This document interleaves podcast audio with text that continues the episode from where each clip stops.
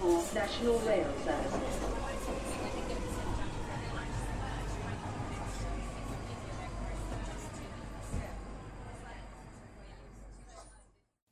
Bine te-am regăsit în stația Londra. Eu sunt Manuel Cheța de la manuelcheța.ro și tu asculti podcastul Un român în Londra.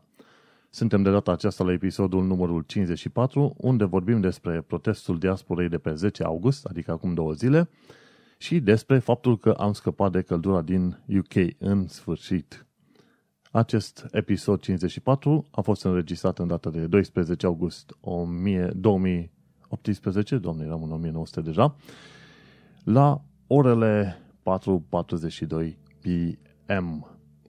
Și subiectele principale din ziua de astăzi sunt protestul diasporei și faptul că a revenit UK la temperatura normală. Pentru cei ce nu știu, în data de 10 august 2018 a avut loc protestul diasporei la București în fața guvernului României. Protestul ăsta a fost uh, organizat de ceva timp, mi se pare de săptămâni sau chiar luni întregi, și se spunea că vor veni un milion de români din diaspora. Bineînțeles, asta a fost o chestie de marketing, pentru că noi oricum știm că românii nu se mișcă, dar este suficient că au fost până la urmă între 50 și 100 de mii de protestatari, destul de mulți oameni veniți din diaspora și alți veniți din București și din țară. Și bineînțeles, odată ce a avut loc protestul diasporei, a avut loc și au avut loc și proteste de susținere în restul țării. Dar au fost destul de mulți oameni pe acolo. Nu ai nicăieri nicio cifră exactă. Mediafax, 50.000, Hot News, 100.000, alte surse, 250.000 și tot așa. Important este că au fost mulți și ceea ce s-a mai întâmplat acolo e mult mai important decât treaba asta. Pentru că s-a întâmplat că se pare că au fost ordine de sus de la PSD. Mi se pare că prefectul Bucureștiului este prieten Speranța Clișeru, ceva de genul ăsta, este prietenă cu Firea, care Firea e în PSD și din ce am înțeles până la urmă jandarmii erau gata să dea cu băta. Veniseră pregătiți în carapacinea de țesoasă și așa mai departe, deși încă protestele nu se anunțaseră să fie deloc violente sau așa ceva. Singurii care spuseseră că vor fi proteste violente a fost chiar uh, acoliții PSD-ului. Pentru că nu, de ce nu? Pică bine să spui că vrei să aplici niște violență legitimă a statului asupra oamenilor. Bineînțeles, violența nu este, cred că, niciodată legitimă, dacă să mă gândesc bine, dar uh, ce a fost pe 10 august a fost o demandată totală și 450 de oameni au ajuns să fie răniți și mi se pare vreo câteva zeci de jandarmi au ajuns să fie și ei răniți la rândul lor. Dacă urmărești multele filme, îți dai seama că a fost o demandată totală și deși am un prieten în jandarmerie care zice că jandarmii au acționat uh, normal, legal, nu este. Chiar dacă au acționat la ordin, au acționat dezordonat și la un moment dat uh, chiar un grup de jandarmi au intrat între oameni numai ca să împartă bâte și, și spray și pe aia să se întoarcă înapoi în grupul principal. Numai că la un moment dat au pierdut doi oameni din grupul lor micuți și aia doi oameni au ajuns să ia bătaie, un bărbat și o femeie jandarmi, da? Au ajuns să ia bătaie de la câțiva ultrași care erau între oameni pe acolo și și-au luat bătaie destul de bine, dar asta a fost motiv suficient ca mai apoi prin WhatsApp să se trimită în jandarmerie mesajul că jandarmerista, jandarmerista, nu știu cum vrei să zici, a fost lovită într-atât de rău încât va rămâne paralizată pe viață. Ei, o asemenea mișcare a fost suficient de bună încât să justifice, practic, atacul jandarmeriei asupra întregii manifestații de, de oameni care, manifestații care au fost pașnică, de altfel, uh, și a justificat atacul a 100.000 de oameni care au prezenți în, uh, la protestul din uh, București. Și îți dai seama, la un moment dat, chiar și ce discutam și cu amicul meu jandarm, uh, zicea, este perfect de acord. Dacă ei ne-au bătut pe unul de al nostru, atunci noi îi batem pe toți. Și uh, este o chestie total diferită, de parcă ai vorbit la un moment dat de niște racheți.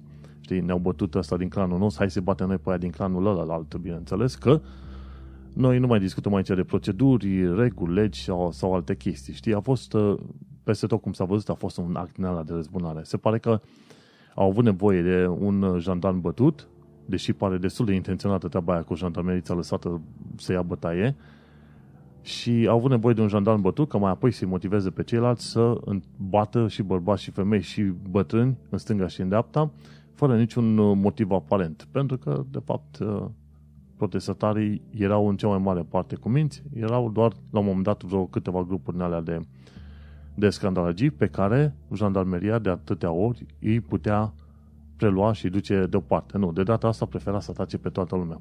Motiv pentru care s-a văzut clar ca de la o poștă faptul că jandarmeria era pregătită și avea ordin să atace protestatarii în data de 10 august 2018, vineri.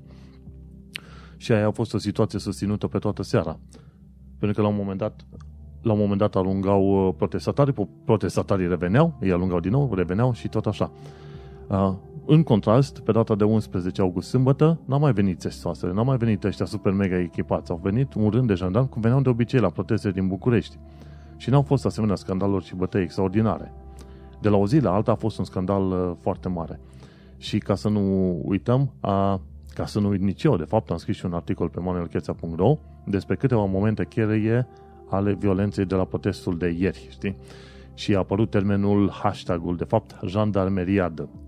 Știi, practic, uh, PSD-ul, prin puterea pe care o are, nu mai chema minerii, a chemat jandarmii ca să facă ordine între uh, ghilimele de rigoare dizidenții, mai ales din diaspora, care au venit să își ceară practic uh, țara înapoi. Pentru că dacă nu ar fi fost uh, atât de multe probleme în uh, țară, nu ai fi văzut atât de mulți oameni plecați, 4-5 milioane de oameni. Și interesant lucru, jandarmii ăștia au ajuns să bată tot felul de oameni care chiar nu participau, poate nici nu participau la protest sau nu erau violențe niciun fel. Și au, erau oameni care stăteau cu mâna sus, mâinile ridicate și primeau bastoane în cap. Bastoane în cap, nu oricum. Și sub orice fel de regulă ai vrea să fie, nu dai cu bastonul în cap. Bineînțeles că uh, chestia asta este ilegală și inclusiv amicul meu jandarm a recunoscut, bă, nu dai cu bastonul în cap, nu este ok ce s-a întâmplat în atâtea cazuri. Și a fost tot fel de cazuri, inclusiv un consilier USR, avea tricou uh, fără penal și stătea lângă o mașină cu mine ridicată și a venit un jandarm, l-a bătut, omul s-a strâns gemotoc jos și încă jandarmul dădea cu bastonul în el. Deci omul nostru nu spusese nimica. Știi, și pe chestii din asta mi se pare că parchetul militar din uh, București a deschis anchetă penală pentru modul în care jandarmeria a intervenit. Vreo 17 oameni deja s-au dus să depună plângere și sunt zeci, sute de filme făcute de oameni și de presă în care se vede că jandarmeria a acționat disproporționat și așa în stil de răzbunare. Hai că vă dăm noi, vă arătăm noi că știm noi mai bine, știi? Singura baftă pe care au avut-o jandarmii în data de 10 august este că românii nu veniseră la scandal. Ei veniseră la protest pașnic. Pentru că oricât de mulți jandarmi ai în România, tu n-ai suficient de mulți oameni să poată face față celor 100 de mii, 200 de mii, 300 de mii de protestatari care ar fi venit hotărâți cu ciomege și cu bâte să, să intre, de exemplu, în uh, guvernul României, în clădirea guvernului, nu? Dar oamenii, românii nu veniseră pentru aia. Noi, ei veniseră să-și expună supărările, știi? Și îți spun, dacă erau românii hotărâți să vină cu băte și furți și așa mai departe, toți jandarmii pe care îi vedeai, cu tot cu grenadele lor, flashbang-uri și cu uh, din astea spray cu piper și gaze și ce vrei tu, nu furteau face față atâtor oameni. Singurul motiv pentru care au făcut față și și-au făcut de cap e că oamenii erau cuminți. Inclusiv aia care luau bătaie nu ripostau, să dau un pumn înapoi sau ceva, știi? Și au fost o două, trei situații în care și jandarmii și-au luat, uh, și-au luat și bătaie și și picioare în cap după ce, după ce deja dăduseră cu gaze între oameni. O bună parte din oameni veniseră cu copii în ideea că este un protest pașnic. Dar jandarmii la un moment dat au început să arunce cu caniste din astea de gaz între oameni, acolo, chiar și acolo unde erau și copii, n-aveau nicio treabă. Și s-a început toată treaba asta pe la patru după masă.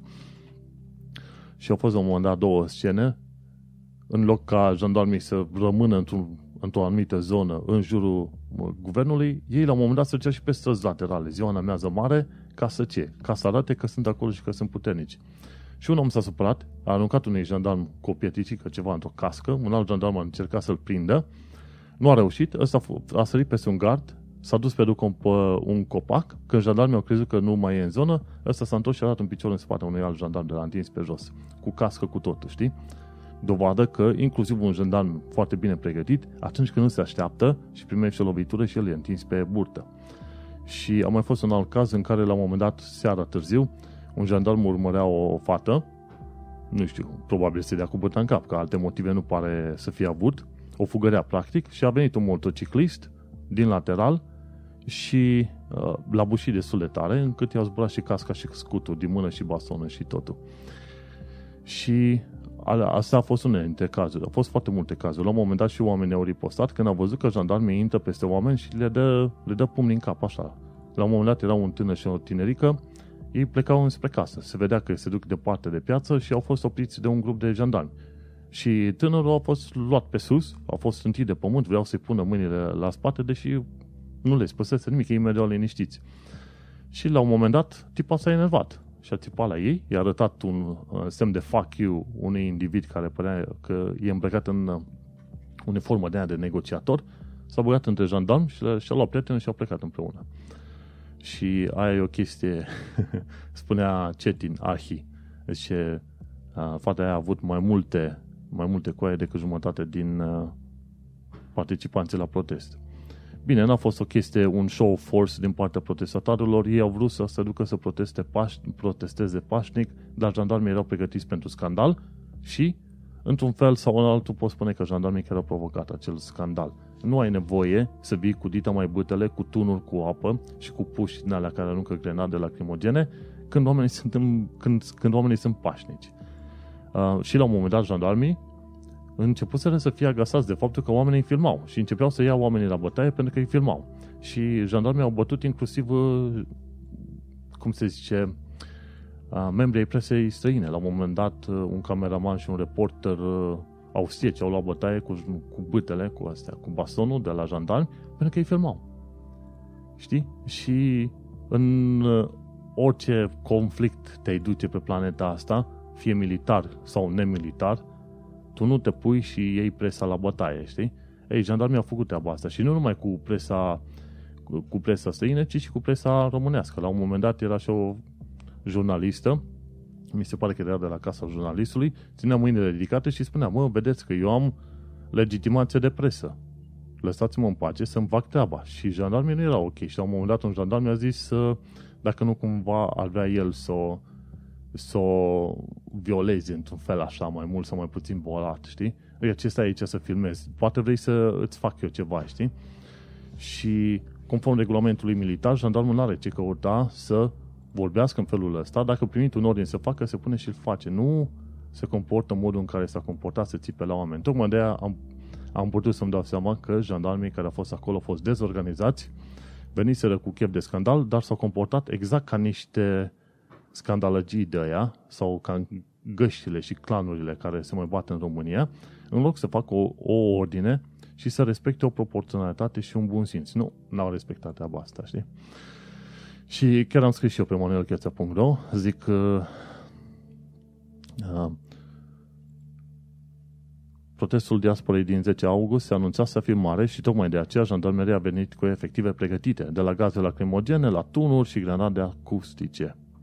Ceea ce nu pot calcula mai mari jandarmerie este că dacă dispersezi și bați protestatari în modul în care ai făcut-o ieri, atunci generezi și mai multe supărare, ură chiar. Și adevărul e că au generat mai multe și supărare. Și am continuat. Este vorba de schema cu bătăușii de care vorbește Dorin Lazar pe blogul lui. Îți menții puterea și legitimitatea cât ai o anumită proporționalitate. Dar când pentru câțiva zeci de ultrași tu iei la bătaia 100 de mii de protestatari pașnici, atunci îți faci viața mai grea. De ce? Pentru că numai comuniștii făceau chestia asta ce am putut să urăsc în clasele din anii 90 a fost când atunci, atunci când un elev făcea rele, noi toți eram pedepsiți. Un mod comunist și mizerabil și jăgos de a fi pe care nu pot decât să-l urăsc din adâncul sufletului. Și jandarmii exact la fel s-au comportat. Prietenul ăsta al meu jandarm încerca să-i apere sau și să le zică, să zică, mă, că este ok să bați toți protestatarii pentru că unii dintre protestatari au bătut un jandarm, știi? Și motiv pentru care îți dai seama că el este subiectiv lucrând acolo unde lucrează și așa mai departe. Ceea ce nu s-a ținut cont în uh, situația aia e că oamenii au protestat, uh, protestat pentru o viață mai bună, inclusiv pentru jandarmi. Știi? Și chestia care este, în momentul în care trimiți jandarmeria și bate protestatarii pe bandă rulantă, în halul ăsta în care au făcut-o, atunci uh, tu nu poți decât să inviți populația la, la la mai multe proteste. Și gândește-te că la, la un moment dat când, când ai reușit să miști suficient de mulți oameni, s-ar putea să nu-ți placă rezultatul, știi? Nu. și, cum am mai scris și eu acolo, o nouă mineriadă, ori, cum am mai văzut scris pe Facebook, o jandarmeriadă. Și cred că așa ar trebui să se și dea mai departe, uh, cum să zicem, uh, informația. A fost o jandarmeriadă, n-a fost nici pe departe o dispersare normală, legală, proporțională. Oamenii, dacă erau lăsați să protesteze, protestau până la 12 și plecau acasă. Nu. Când au văzut că primesc gaz în nas, fără niciun avertisment, aiurea, atunci uh, oamenii s-au supărat, știi? Și chestia asta a ajuns inclusiv în presa, presa internațională, în UK, uh, în Germania. Deci în UK, The Guardian, Daily Mail a scris la un moment dat și a spus faptul că ăștia 4-5 milioane de români plecați din țară trimit 4 miliarde de euro anual în țară. O sumă care egalează, de exemplu, investițiile străine în România, știi? Și tocmai Daily Mail a scris seaba asta și băi, ceva nu e în regulă în România, cum, cum și-a luat aia bătaie pentru că protesta pașnic, știi? Și după aia mai e de-a face cu uh, The Guardian. Au scris și ei la fel. Zice, domne, în România, după ce că e o țară coruptă, acum au, și, au trecut și la niște represare, la o presiune, folosindu-se de jandarmerie, știi? Și după aia merg mai departe. S-a ajuns inclusiv în SUA să se vorbească la MSNBC, unde au spus, domnule, situația dictatorului Ceaușescu se repetă astăzi cu fapt, prin faptul că Dragnea are o putere foarte mare asupra guvernului PSD și ei, practic, chiar dacă au primit votul uh, oamenilor, ei se duc mai departe și exagerează extraordinar de multe măsurile pe care le au, practic să-l protejeze pe infractorul, poți să zici foarte bine infractorul de Dragnea, pentru că a fost condamnat pentru deci prima oară condamnat prin suspendare pentru imixiune în uh, alegerile din, nu știu, de acum vreo câțiva ani de zile și a doua oară pentru furt din banul public. Nimic altceva decât un hoț ordinar și o mizerie de bani. Nu, mergem mai departe. Peste 400 de oameni au fost răniți, 30 de oameni au fost... Uh, 30 de jandarmi au fost răniți, știi? Și am scris, momentele marcante ale protestului au fost când doi jandarmi și-au luat bătaia foarte bine. De ce? Au fost părăsiți de grupul lor, nimeni nu s-a întors după ei, tot protestatarii s-au făcut scut în jurul oameni, jandarmilor ca să nu-și mai ia bătaie, știi? După aia, al doilea punct. Un jandarm lovește în cap cu bastonul un protestatar cu mâine sus care spune că merge acasă. Știi? Și se vede, am chiar în articol, am filmul pus. Îi dă băta direct în cap. După aia mai este al treilea punct, o mașină de poliție accelerează ca și cum ar vrea să intre în viteză într-un grup de protestatari. Protestatarii s-au pus la un moment dat, au blocat un, uh, un tramvai și trupe speciale ale poliției, nu știu ce dacă sunt alea, în dube din alea albe de poliție, au, s-au apropiat de grupul ăsta. Numai că în loc să se coboare, să zică, ok, hai că îi luăm pe ăștia, îi dispersăm, nu. Un individ cu mașina accelerat înspre protestatare, știi? Unde dracu ai văzut o asemenea măsură idiotă să iei mașina și să îi calci cu mașina pe protestatar. La un moment dat, unul dintre protestatari, văzând ce face polițistul ăla idiot, s-a întins pe burtă și a zis, calcă-mă, jigodie. Și s-a întins, zice, hai, calcă-mă, să te văd cum te duce. Și bineînțeles că n-au avut curaj polițistul, pentru că n-ai ce căuta să te duci cu mașina într-o mulțime de oameni să-i bușești, pentru că ăla e tentativă de omor din capul locului, știi? Și tu vrei să dispersezi dacă vrei, dar nu să omori oameni. După un alt punct, un consilier USR cu tricou fără penal stătea lângă o ma- mașină cu mine ridicată, a venit jandarmul și a dat bătaie chiar și îi dădea băta în cap, cu băte în cap, chiar și când stătea pe jos, știi? Și, nu, oamenii nu veniseră pregătiți pentru scandal. A doua zi au venit pregătiți pentru, pentru gaze, de exemplu, și își luaseră tot felul de echipamente. De exemplu, unii oameni și-au adus lapte. Când ți se dă cu gaze lacrimogene, bine să dai cu lapte pe față, știi? Uh, și alții cu măști s-au pregătit, știi? E bine să ai, de exemplu, un batic pus peste nas, dar baticul să aibă și uh, pus în oțet, știi? ca să nu, să nu te omoare prea mult uh, gazul la lacrimogen, care nu e gaz, e aerosol, dar în fine. Și adevărul este că jandarmeria a acționat răzbunător, dezorganizat, disproporționat și singurul motiv pentru care au eliberat piața este că protestatorii nu erau organizați și veniseră în ideea de a face un protest pașnic. Da. Dacă veneau protestatare cu gând de scandal, jandarmii și-au luat bătaie, pentru că erau foarte puțini. Cu toată tehnica lor, care nu aveau, desigur, își luau. Știi? Și dacă oamenii aveau echipamente de protecție, cum ar veni să fie motocicliști, să aduci toți mot- motocicliștii din țară și să-i pui bot la bot cu jandarmii care a fost aseară, nu știu cum ieșea treaba, dar nu ieșea prea bine. Altfel este când ai cu buta în capul unui om slab, uite și asta, USR-ul de la con- consilierul de la USR, e slab, e jumătate cât mine, îi dai o palmă, se întoarce de două ori peste cap și tu te duci și îi dai cu buta în el, îl întinzi pe jos, știi?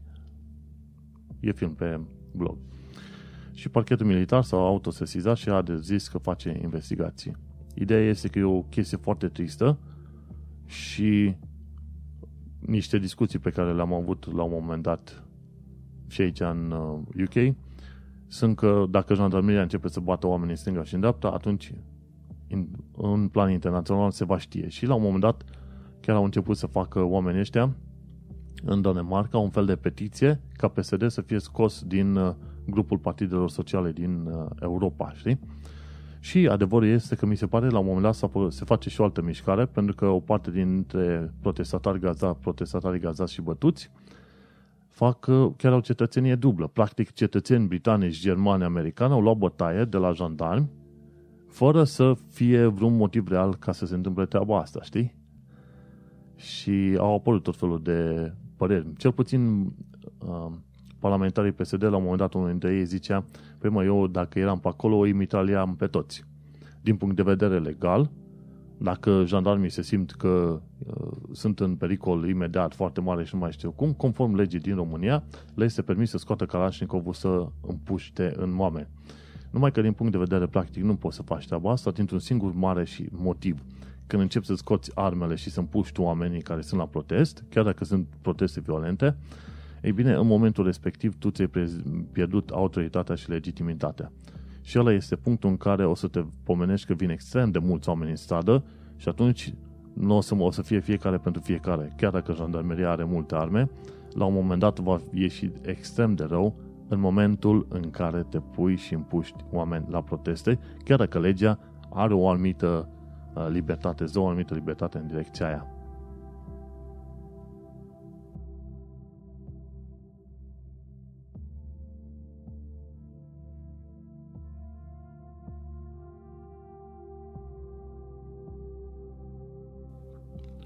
După cum îți poți da seama, sunt supărat pe bună dreptate pentru că nu era, pur și simplu nu era nevoie. Chiar dacă aveai un grup de recalcitranți, te duceai cu jandarmeria și luai de acolo. Nu. Jandarmii au venit chitiți pe scandal și erau supărați și obosiți că de ce ei au fost trași în stânga și în dreapta ca să fie obosiți toată ziua să stea în echipamentele alea și după aceea, bineînțeles, de ce nu, hai să se descarce pe oamenii care stăteau pe jos și aveau protest. Ideea este că, din punctul meu de vedere, jandarmeria și-a călcat pe coadă singură și nu merită respect. Îmi pare rău, îmi pare rău și pentru colegul meu care lucrează la ei, dar pentru ce au făcut în Brașov, jandarmeria nu merită respect. Și mergem mai departe la niște lucruri ceva mai normale și mai, uh, să zicem, îmbucurătoare. Și acelea sunt, am făcut un timelapse în Londra. Uh, cum este? L-am filmat prin perioada lui noiembrie. Noiembrie, Doamne Sfinte, ce vorbesc aici? A fost în perioada lui iunie. Și timelapse-ul ăsta a fost filmat în zona Isle of Dogs, după aia uh, uh, Greenwich, după aia chiar la observatorul Greenwich și în parcul, marele parc Greenwich Park. Când ai ocazia, nu uita să intri pe manuelcheța.ro să urmărești timelapse-ul.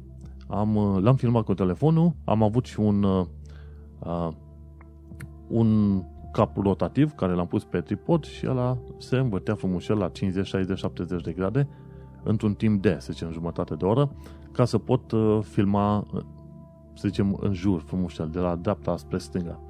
Și după aia am folosit Sony Vegas Movie Studio ca să reușesc să accelerez puțin uh, înregistrarea.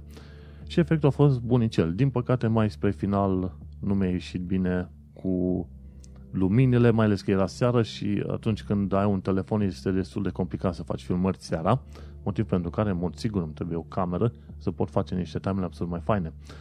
Pentru că am nevoie și chiar vreau să fac tot felul de timelapse-uri foarte interesante pentru oameni, pentru mine, pentru vizitatori, pentru viitor și așa mai departe. Bun, uh, pentru cine nu știe, ce fel de aplicații utile pentru viața din UK Londra există, ei bine, eu am scris un articol de genul ăsta. Și ca să citez așa, un lucru bucurător legat de viața în Londra este faptul că sunt multe servicii moderne pe aici. În multe situații nu dai nas în nas cu niciun funcționar public, ci totul se rezolvă prin e-mail, telefon sau aplicație mobilă. De fel, dacă e un serviciu online, sunt șanse destul de mari ca acel serviciu online să aibă și o aplicație de smartphone. Și uite că sunt aplicații pe care le folosesc, de exemplu, aplicația de bancă Barclays, am Glassdoor pentru review-uri, recenzii de firme, HMRC pentru plata de taxe online, Evergreen pentru uh, appointment la doc, medicul de familie, după aia pentru rețeaua mea mobilă de 3 UK se văd bills, după aia Experian pentru credit score, știi? Și pe aia mai am o serie de alte aplicații mai mult sau mai puțin interesante, cum mai e cea de la Uber sau de la Zipcar, sau BA Mobile sau London Tube. Uh, adevărul este că este o țară chiar uh, modernă, știi, și atunci, cum îi zice, te poți bucura că ai tot felul de informații la botul calului, cum ar veni. Și un lucru, un lucru chiar foarte fain, știi? Uh, mergem mai departe. O să am, am scris și două recomandări de cărți. Watching the English de Kate Fox. Este foarte interesantă cartea și prin ceea ce poți învăța din uh, cartea asta despre britanici și despre cum sunt ei și așa mai departe. Odată ce ai citit cartea, o ai să înțelegi de ce anumiți, anumite gesturi ale britanicilor sunt naturale pentru ei și seamănă ciudat pentru noi. Și ca niște idei interesante din cartea asta, Watching the English, uh, sunt următoarele, ci că sorry are mai multe sensuri și este spus ca un reflex. Please și thank you sunt alte expresii, expresii spuse din reflex. De exemplu, nu sar niciodată peste rând. Dacă sar peste rând, vei da nas în nas cu modul pasiv-agresiv de a fi al britanicilor. Uh, diferențele de clasă sunt ușor observabile de la cuvintele folosite la îmbrăcăminte și la comportamentul în genere. Când cunoști un britanic, zici doar hai, dai mâna scurt și nu zici nice to meet you sau să te prezinți pe nume. Zici doar hai și atâta. La fel, dacă abia cunoști un britanic, nu te prezinți, ci numele se dă la final de întâlnire și doar printr-o coincidență, nu ca ceva făcut cu intenție. Nu se discută despre salarii și cât au costat lucrurile, ci se dau contexte generale. Dacă ai cumpărat o casă scumpă, nu te lauzi, ci te plângi cât de mult a costat să redecorezi casa, cât de iurea este starea casei, cât de multe alte ai avut de completat. Este un fel de a te da mare, dar o faci plângându-te. Când un britanic te întreabă ce faci, singurul răspuns este fabulous, great, awesome. Dacă ești extrem de obosit, ori ai avut un necaz mare, atunci ți se permis să zici fabulous considering, știi? Singurul moment în care ți se permis să zici că ești fine este când tocmai ți s-a amputat piciorul și tu simți că a venit sfârșitul lumii. Nu ți este permis să te dai mare, să vorbești deschis despre bani și să-ți iei munca prea în serios și nici să faci excese. Legat de muncă, work hard, play hard trebuie înțeles în moderație. La pub nu lași baxiș, ci întrebi, and one for you? Lucru care înseamnă că îi dai o bere celui de la bar. El îți va lua banii de pe card și va bea berea când va avea timp în viitor. La pub îți iei singur berea, nu ți aduce nimeni. La pub nu ți este permis să dai dreptate colegului cu care te interzis. Interzici. Și la metrou nu te uiți la oameni mai mult de o fracțiune de secundă. Sper că astea câteva idei îți uh, creează o imagine despre britanici. Dar ar trebui să citești cartea de Kate Fox. De câteva e numai 10-15 dolari, e foarte bine, ieftină, cumpără, o să fii mulțumit. Uh, și am mai citit încă o, mai am încă o recomandare de carte, e Cristi Danileț, manual de educație uh, juridică. Cristi Danileț este judecător din România, implicat în tot felul de proiecte de educare pe plan juridic. El are manualul de educație juridică, manual scurt de vreo 40 de pagini în care explică tot felul de chestii legate de Constituție, lege și așa mai departe. Și am citit și cartea lui, Cristi Danileț, Legea pe înțelesul tinerilor, o carte de cât 100, nici nu știu dacă are 180 de pagini, 120, 140. O citești într-o zi, de dimineața până seara.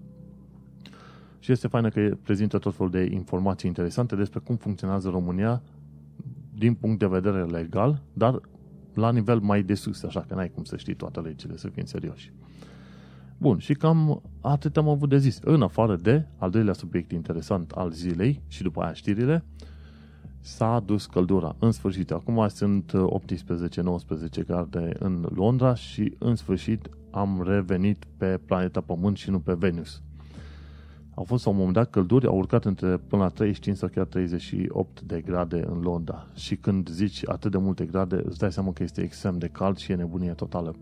O asemenea căldură n-a mai fost din 76 până acum și a, ziceau oamenii că că comparativ cu perioada aia, acum ne, oamenilor le-a fost mai bine, pentru că sunt mai multe supermarketuri, au avut loc uh, mai multe, au avut loc unde să se ascundă mai bine de temperaturile astea călduroase.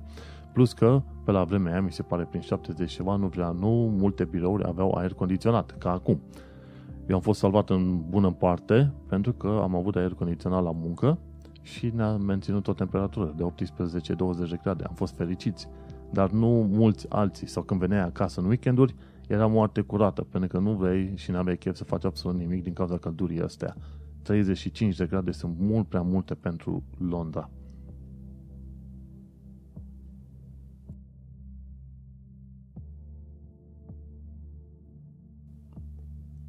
Și acum că am supraviețuit căldurilor extraordinare din Londra, haideți să trecem la știrile din ultimele două săptămâni. Am făcut o listă, să zicem, destul de scurtă de știri din ultimele două săptămâni. După cum știi, eu vorbesc din, uh, de obicei, notez știrile din Evening Standard, dar la un moment dat, cum e nevoie, voi face o completare și cu știri ce le-am uh, citit din Guardian, sau BBC News, de exemplu, sau Telegraph, în funcție de situații și de informațiile de care avem noi nevoie la un moment dat. Și pornim cu prima știre din data de 23 de iulie 2018, luni. Și zice așa, ci că guvernul vrea să oblige companiile să uh, elibereze sau să creeze mai multă bandă până în 2033. Mai multă bandă însemnând un internet mai rapid. Se pare că există foarte multe case în UK uh, care încă nu au internet foarte rapid. Cele mai multe case din UK au internet foarte rapid. Mi se pare că vreo 90% dintre adulții din UK au acces la internet, dar internetul este destul de prost. Și, după cum bine știm, BT a spus că ei nu vor să se riște să investească într-un internet mai bun pentru consumatorii casnici. Dar se pare că guvernul la un moment dat are alte idei. Până în 2033 vrea să facă un internet mai rapid. Și ce aflăm? Că vor să treacă la uh, broadband în 15 ani de zile.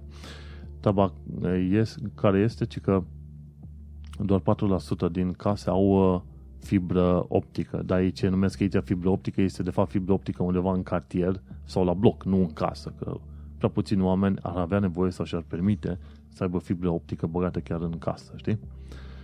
Și uh, Laura Oniță, de, pe, de la Evening Standard, chiar scrie, zice uh, fibrele optice sunt valabile numai atunci când ai nevoie de uh,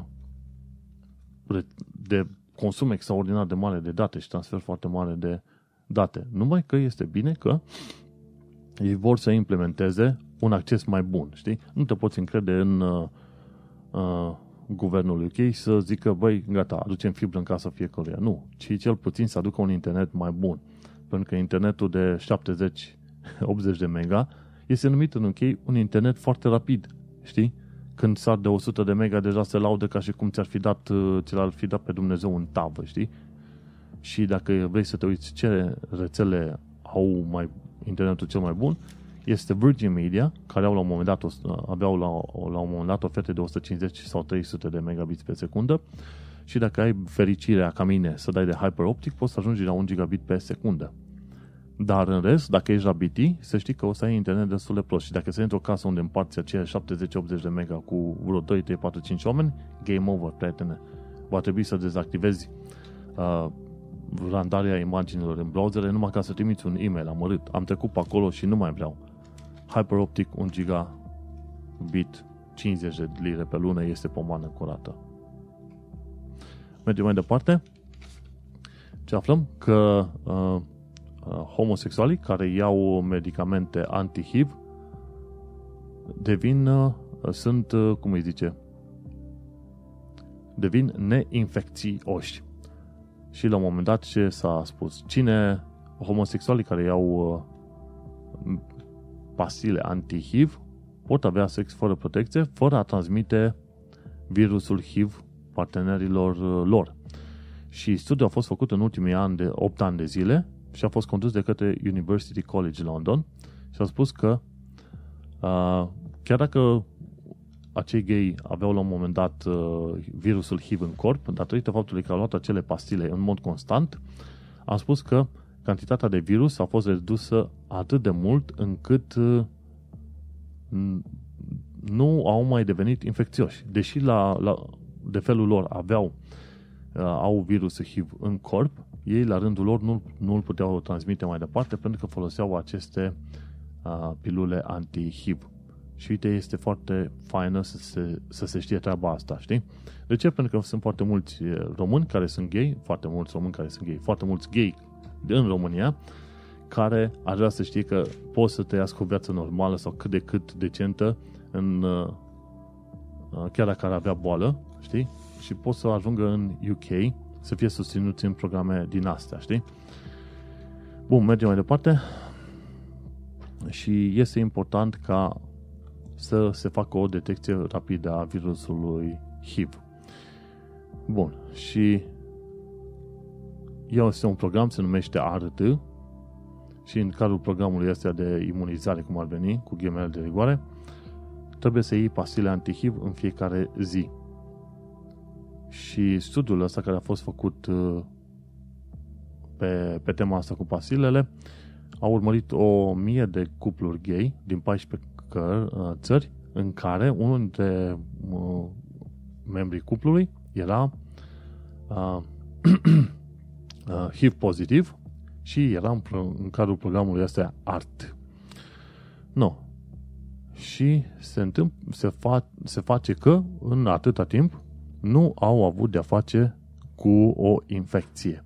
În 8 ani de zile, 1000 de cupluri gay, din care unul era bolnav cu HIV, nu au transmis infecția. Ei, înseamnă că tehnologia a ajuns extraordinar de departe să fie în punctul în care un om bolnav să nu transmite mai departe, mai ales când e o boală din asta care era asociată cu moartea în, în România în anii 90. Mergem mai departe. În data de 25 iulie pe miercuri, aflăm că reprezentanții de la TFL spun că veieți va fi aer condiționat în metrou abia în 12 ani de zile de acum încolo.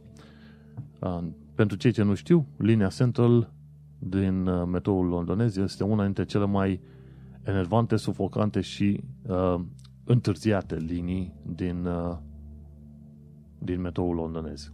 Ca să mă repet. Următoarea rea este Northern și după și Jubilee Line este nițel nasoală, dar să știi că atunci când o să auzi trenuri întârziate sau necazuri sau certuri despre liniile din metrou, va fi, în primul și în primul rând, va fi linia Central. Și temperaturile ajunseseră până la vreo 34 de grade în interior și oamenii se sufocau. Și la un moment dat o femeie a trimis un mesaj către TFL și a spus, mă, ce facem cu condiția asta, că suntem ca niște cartofi în copți. Păi zice, păi în, în 12 ani de zile vom instala și noi aer condiționat în uh, metrouri. Și uite că, de fapt, uh, ar trebui ceva mai repede. Știi? Pentru că oamenii se plâng de transportul inuman și adevărul este că nu ai șansă să folosești altceva în afară de metroul londonez. Mai ales când te duci pe o distanță mai mare, gândește-te, te duci din centrul Londrei până în Tooting Broadway, în sudul Londrei, cu metroul, e linia Northern, te-a dus frumușel în jos, în 25 de minute ajuns. Cu autobuzul ți-a două ore și jumătate. Da? Bine, autobuzul, dacă ar fi mers direct, probabil ajungea în vreo oră și puțin, dar nu. Autobuzul pentru tu în Broadway trebuie să treacă și prin Mitcham și îți dea, îți dea două ore jumate. Nebunești, nebunești. și așteaptă 12 ani de zile pentru aia. Ești nebun. În fine, mergem mai departe. Următoarea știre super mega interesantă a zilei respective este că uh, ci că aproape jumătate de uh, din uh, tinerii care termină o facultate în capitală nu își găsesc joburi. Nu știam treaba asta. Și asta aflăm pe miercuri 25 iulie 2018. Ci că e o tipă, Louise Brennan, spunea că i-a fost greu să găsească un loc de muncă după ce și-a câștigat o, și-a obținut o diplomă în uh, producții televizate. Și este foarte interesant de văzut când auzi de shortage of jobs. Bineînțeles, eu lucrând în IT, întotdeauna văd lucrurile din partea mea, că cel puțin din punct de vedere al IT-ului, sunt foarte multe locuri de muncă și nu sunt suficienți de oameni care să le acopere sau nu sunt suficient de mulți oameni pricepuți să le acopere. La noi, în uh, firma la care sunt angajat, câteodată stau și jumătate de an și mai mult ca să găsească un om potrivit pentru jobul pe care îl au. Și atunci mă miră puțin când aud că jumătate din uh, studenți nu-și găsesc job în, în UK. Uh, Păcat. Bun. Ce aflăm? Aflăm că situația oamenilor străzii devine din ce în ce mai rău. La un moment dat am vorbit de 100 de oameni ai străzii care dorm noaptea în zona Stratford Center. Când se închide centrul ăla, noaptea de jur împrejur se pun oamenii și dorm pe stradă. Și este foarte, foarte rău când vezi că o asemenea situație apare și că uh, nu se fac extraordinar de multe treburi pe acolo, știi? Adică, băi, cum rezolv problema aia? Că sunt 100 de oameni. Și uite-te că au mai apărut probleme din asta în Hyde Park. La un moment dat, fântâna din Hyde Park a fost închisă pentru că oamenii străzii care dormeau chiar în zona aia se spălau în uh, fântâna respectivă și au venit reclamații de la oamenii uh, trecători și, și ziceau, băi, nu este ok să-i vedem pe oamenii străzii că se spală în fântâna respectivă, că spală chiloții și așa mai departe, știi? Dar este o situație cruntă și pentru oamenii străzii și nu știi ce și cum au ajuns acolo. Dar la un moment dat au discutat ăștia de la Evening Standard ca să afle puțin el ce se întâmplă pe acolo, știi? Și vreo 50 de oameni au un fel de uh, nu cabană, cum se zice, un, o mini tabără pentru oamenii străzii cu saltele chiar în Hyde Park, știi? Și ei spun că n-au niciun uh, n-au nicio alegere. N-au unde să se ducă, știi? N-au, unde, n-au WC-uri, n-au locuri unde să se spele și așa mai departe, știi? Și ci că tabăra asta este una dintre cele câteva care au apărut în zona Knightsbridge și Mayfair. Și Knightsbridge și Mayfair și Hyde Park sunt zone centrale, știi? Alea sunt chiar în zona 1. Și în parcurile încep să fie din ce în ce mai mult umplute cu oamenii străzii. Ce se întâmplă, știi? Și Consiliul Local din Westminster uh, al, au luat ceva acțiuni în 2015 când uh, câțiva oameni săzii din Europa de Est au fost fotografiați în timp ce foloseau un, uh, o statuie pe post de wc în zona respectivă, știi? Și autoritățile locale ci că au plătit drumul lor către casă. După aia, acum se discută în mod actual despre Carina Amona, de 18 ani, care stă acolo, uh, care stă în zona aia cu 10 rude de ale sale, știi? Și au venit din Bosnia și au spus, au dormit acolo pentru că au auzit de zona aia de la niște prieteni. Uh, mulți oameni au venit să le spună că îi va ajuta, dar nimeni nu îi ajută în niciun fel. Și ei fac ce pot ca să supraviețuiască. Și, într-un mod interesant, una dintre reacțiile pozitive și faine a venit din partea uh, lui Lisa Ryan, care ea a cerut Consiliului să instaleze băi publice în, uh, în zonele centrale, știi? Și eu nu aș fi de acord cu băi publice. Dacă nu rezolv problema cu oamenii străzi în vreun fel sau în altul, măcar dă-le ocazia să se ducă să facă un duș pe zi undeva. Ceea ce mi se pare ok și corect și Petra Salva, director la uh, Rough Sleeping Services din zona St. Mongos, a spus că problemele de sănătate și expunerea la căldură și la vremea urâtă de afară pot uh, distruge și mai mult sănătatea uh, fizică și mentală a oamenilor respectiv. Este aiurea când vezi tot felul de tabere din asta de oameni ei, uh, străzi, oameni care au venit din alte țări, probabil, și n-au nicio n-au niciun sprijin, nicio consiliere de nicăieri și e păcat să vezi așa. Te gândești uh, că în viața asta, la un moment dat, ești foarte aproape de o prăpastie. Mergem mai departe. La un moment dat cineva se plânge că noi am devenit blazei în legătură cu telefon, furtul de telefoane. Adică ne-am obișnuit într atât de mult încât parcă nu mai e așa de mare problemă. Și la un moment dat o tante a văzut că o altă femeie era atacată de cineva pe bicicletă și i s-a furat telefonul. A sunat la poliție și o pol- polițist era neinteresat, știi? Și vorbim de UK, 2018, da? Polițistul era neinteresat. Ci că au fost 198 de tâlhării în zona Finsbury Park numai în mai anul ăsta, 198 de tâlhării, da? Și polițistul a spus că nu pot face nimic, știi? Și îți dai seama, nu vrei să auzi așa ceva când sună la poliție că ți s-a furat telefonul și îi spun că nu se poate face nimic. Și că furte de telefon a devenit o, un lucru obișnuit. Asta înseamnă că trebuie să lași treburile așa, știi? Pentru că nu este deloc ok ce se întâmplă, știi? Un lucru foarte fain ce s-a întâmplat la o uh, clinică din Londra este faptul că au început folosirea unui laser pentru uh, distrugerea tumorilor. Și este vorba de faptul că doctorii fac uh, e vorba de tumorile din creier, știi? Doctorii fac o incizie de 3 mm, bagă un uh, un tub micuț care are la capăt un uh, laser și direcționează tubul respectiv către zona în care este, sunt celulele canceroase, după care pur și simplu le arde.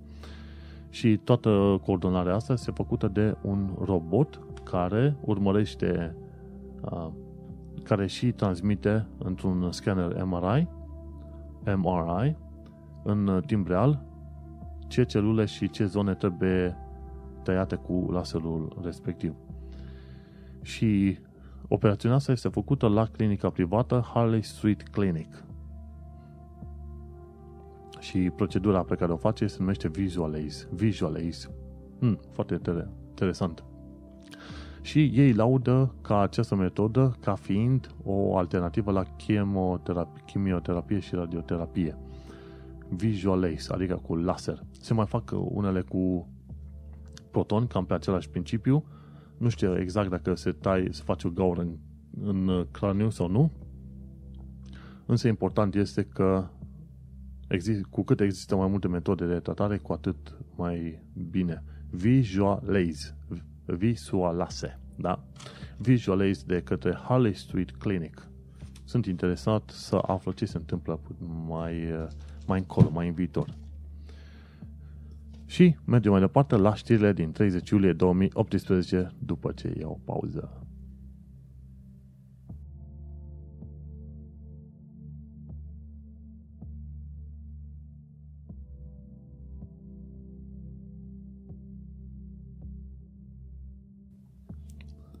Nu știu dacă ai remarcat, dar vorbind mult așa în continuu o oră întreagă este extrem de obositor, cel puțin pentru mine, fără o pauză, fără ceva, nimic, știi? Trăim o viață, protestez, mi-e greu.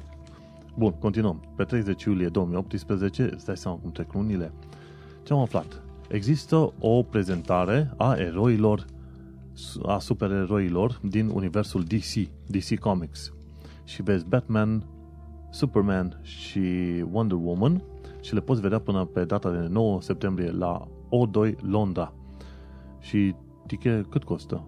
10 lire. Uh, F-tin, F-tin, dcexhibition.co.uk Deci, afli, este o uh, prezentare DC Exhibition numită Dawn of, Dawn of Superheroes.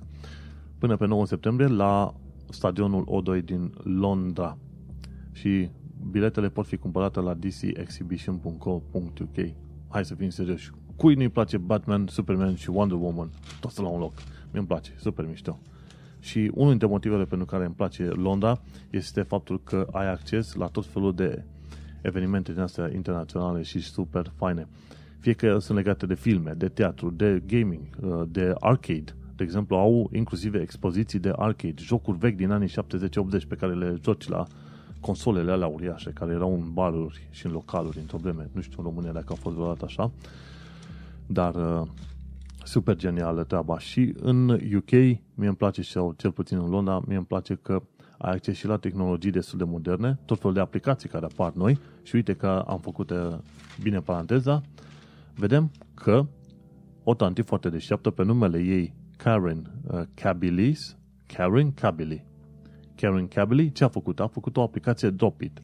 Ei bine, și aplicația asta uh, îți permite să cumperi de la magazinele parla, uh, parlamentare, doamne, partenere, cumperi lucruri de la magazinele partenere, pachetul tău îl lași acolo și atunci spui aplicației să se ducă, ok, să trimită pe cineva, să ia, și nu e vorba că te duci la un singur magazin, ai chef să te duci pe Oxford Street, care mă gândesc că e un, știe toată lumea, e un fel de republicii al uh, Londrei, Brașovenia știi ce e republicii, e un fel de republicii al Londrei și să zicem că te duci în 7-8 magazine, cumperi tot felul de lucruri, pentru că îți permiți și de ce nu, și nu vrei să umpli pe metrou cu tot felul de bagaje după tine ca nebunul, știi? Și atunci ce faci? Ai aplicația asta Drop It, Drop It, Drop It. Uh, ceri prin aplicație să se trimite cineva să-ți colecteze toate coletele tale și ți le duce la adresa ta pentru o taxă fixă de 10 lire. Ce zici de asta? Îți dai seama, nu stai să te mai chinui sau să vezi cum se uită oamenii chiorâși la tine că cine știe ce brand ți-ai luat, ori uh, să fii ținta unor atacuri din astea ale tâlharilor sau hoților, să ce vrei tu. Și bineînțeles, Topit pare a fi o aplicație pregătită pentru cei de, uh, din clasa de mijloc și de ce nu. Mie mi se pare o, o chestie interesantă. De fiecare dată, uh, Karin Kabili, da? Să nu uităm.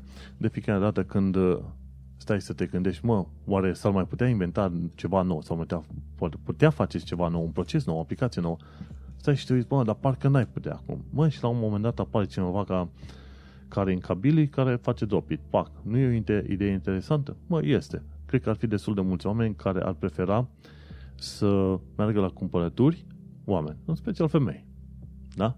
Că bărbații nu cumpără atât de multe, sunt leneși. De obicei, pentru bărbați, tot femeile cumpără, da?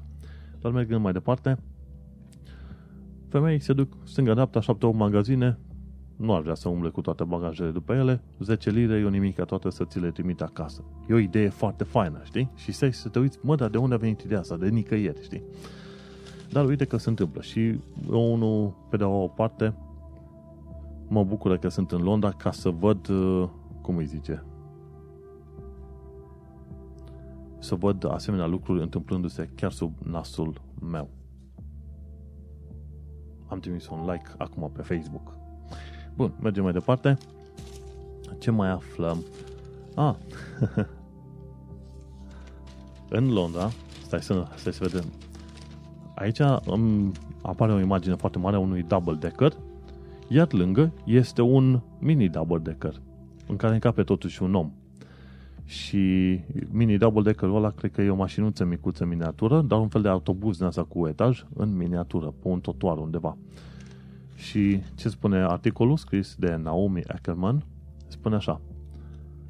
Uh, eu aha, e un mobility scooter. Cine știe, cine a stat în Londra a văzut că mobility scooters sunt uh, scutere din micuțe cu vreo patru roți care sunt folosite de obicei de oamenii bătrâni și cu scuterele alea pot intra și în magazine. Și mobility scooter îmbrăcat într-un double decker pentru, uh, cum îi zice, pentru a promova filmul Ant-Man and the Wasp.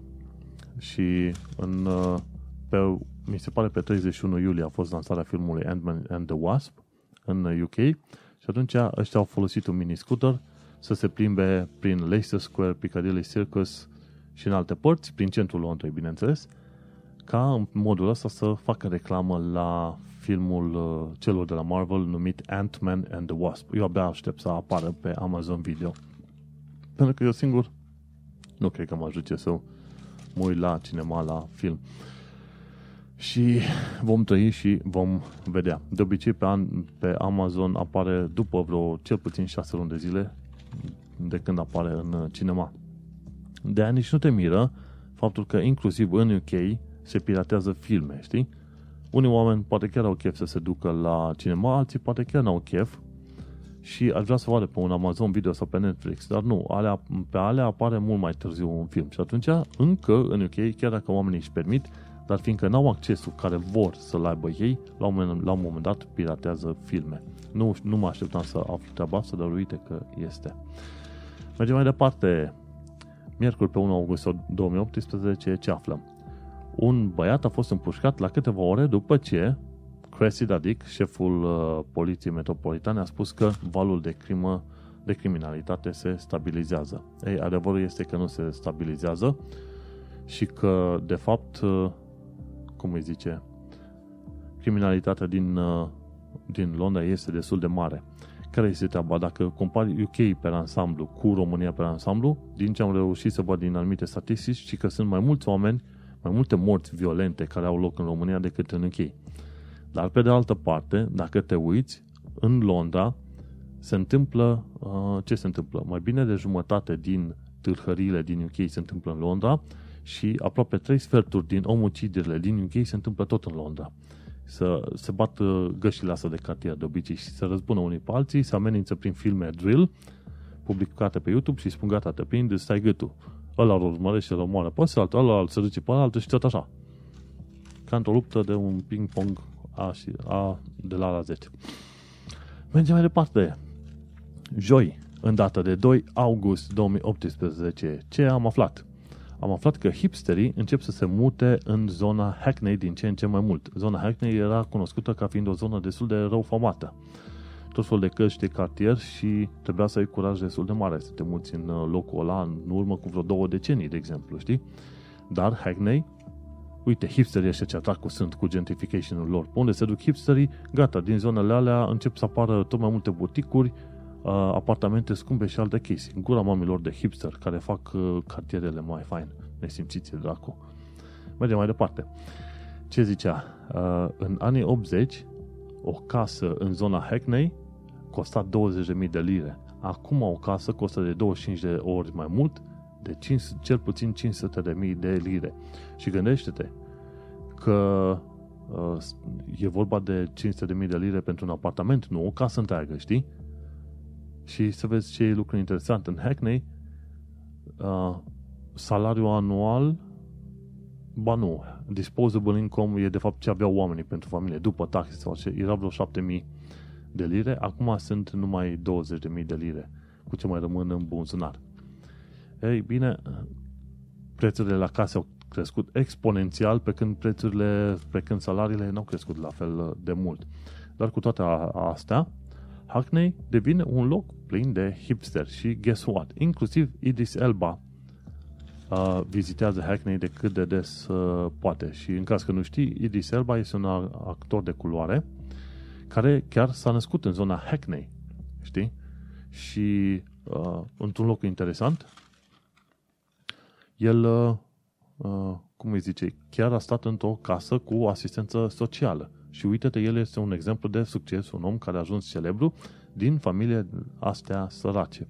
În cazul lui, bineînțeles, el se întoarce înapoi în zona lui, în Hackney, și să nu uităm, Idris Elba, pe lângă faptul că este un actor super fain, uite, a jucat în Luther, a jucat pe post de CIA agent, uh, el mai este și DJ, da? Și se însoară și mi se pare, s-a, s-a censurat deja, și mi se pare că are și... A, nu, se însoară. Și că a cerut în căsătorie pe Sabrina Doure, care mi se pare e fotomodel, știi? Îmi place omul ăsta, e genial, genial. Idris Elba, nu uita. Bun, și mai mergem la o altă bucată de știre, respectiv ultima știre din ultimele două săptămâni pe care am strâns eu, vineri 3 august 2018. Gândește-te, deci am vorbit de evenimente care s-au întâmplat ieri al altă ieri, dar de fapt știrile pe care le dau în podcastul ăsta sunt de cu o săptămână înainte de asta, știi? Dar adevărul este că am fost destul de leneș și organizat cu tot felul de treburi în săptămâna asta, încât n-am putut să fac înregistrarea pe luni pe Mars, cum o făceam eu de obicei. În fine, întrebarea de 1000 de miliarde de dolari. Care sunt ideile mari ale Apple? Și am vrut să termin cu ideea asta. De ce? Pentru că Apple a ajuns la un venit de 1000 de miliarde de dolari. Practic, Apple are mai mult decât uh, cele mai multe țări din lume. Probabil Apple, dacă ar fi considerată ca țară, în funcție de venit, ar fi undeva la nivel european. România are undeva vreo, cât vreo 250 de miliarde de euro PIB, da? Gândește-te, Apple în sine are de patru ori cât PIB-ul României. Ce zici de treaba asta, știi? E foarte interesant. De aia, de fiecare dată când pot, întotdeauna îi direcționez pe oameni să se ducă să învețe chestii de tehnologie, de programare, pentru că uite că tehnologia îți, munca în domenii tehnologice îți aduce o croază de bani. Și avem puțină istorie, zice așa, US Steel, oțelăria americană, a câștigat, a făcut primul miliard prin 1901. Bineînțeles că prin 2014 a ajuns în, în afara listei 500 făcute de firma S&P. După aia, IBM a fost prima firmă care a ajuns la 100 de miliarde de dolari în anii 80. Și acum mai, mai e doar la nivelul de 130 de miliarde de dolari.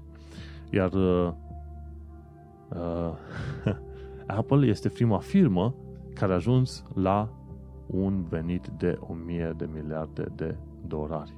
Știi? Ui. Bineînțeles că nu este profitul, ci este venitul, dar uite-te, este extraordinar de mult. În 1901 era US Steel.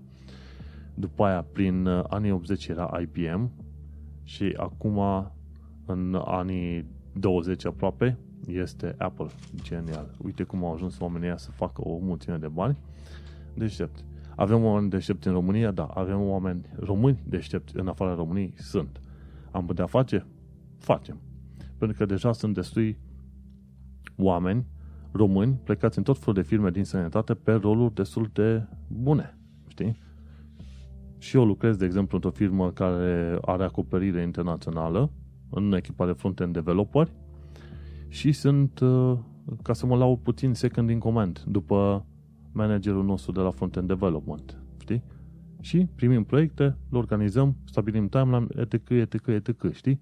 Viață frumușică, oamenii sunt bucuroși de oameni muncitori, că îți rămân sau nu, dar în principiu, pe unde sunt la muncă, am făcut un nume bun, m-am organizat, am ajutat oamenii, documentație, ce vrei tu, ne punem și lucrăm.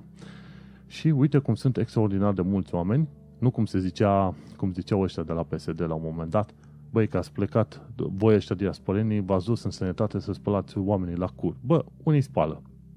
Pentru că asta e, asta e șansa lor. Dar sunt alții care lucrează în construcții, da?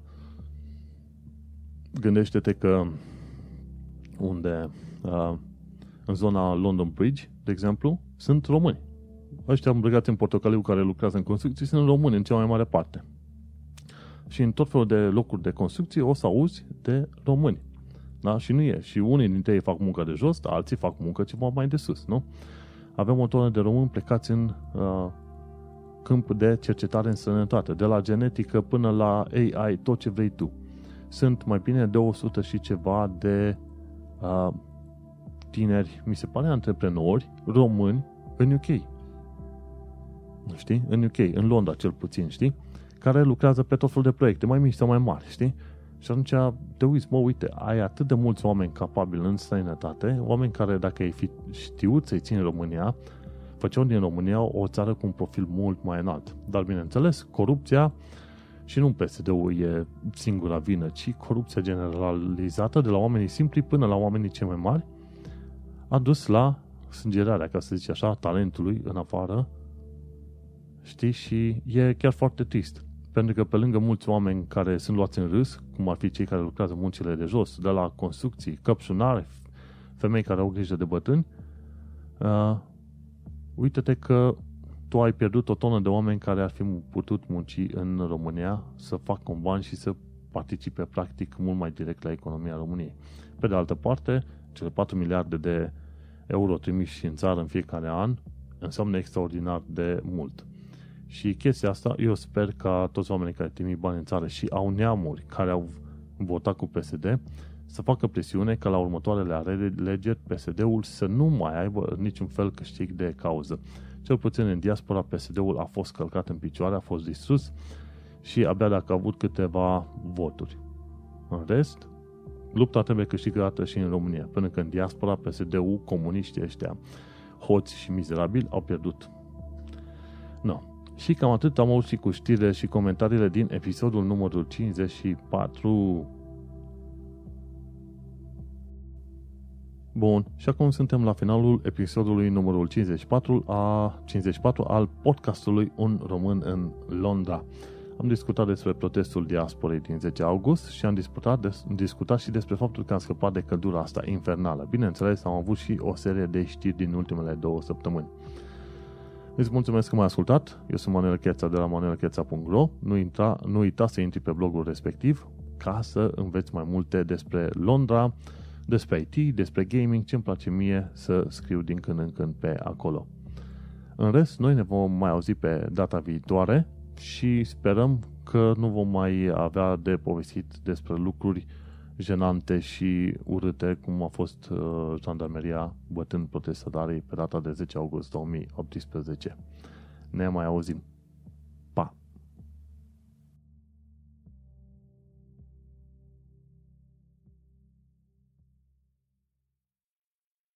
The next station is Balham. Change here for National Rail.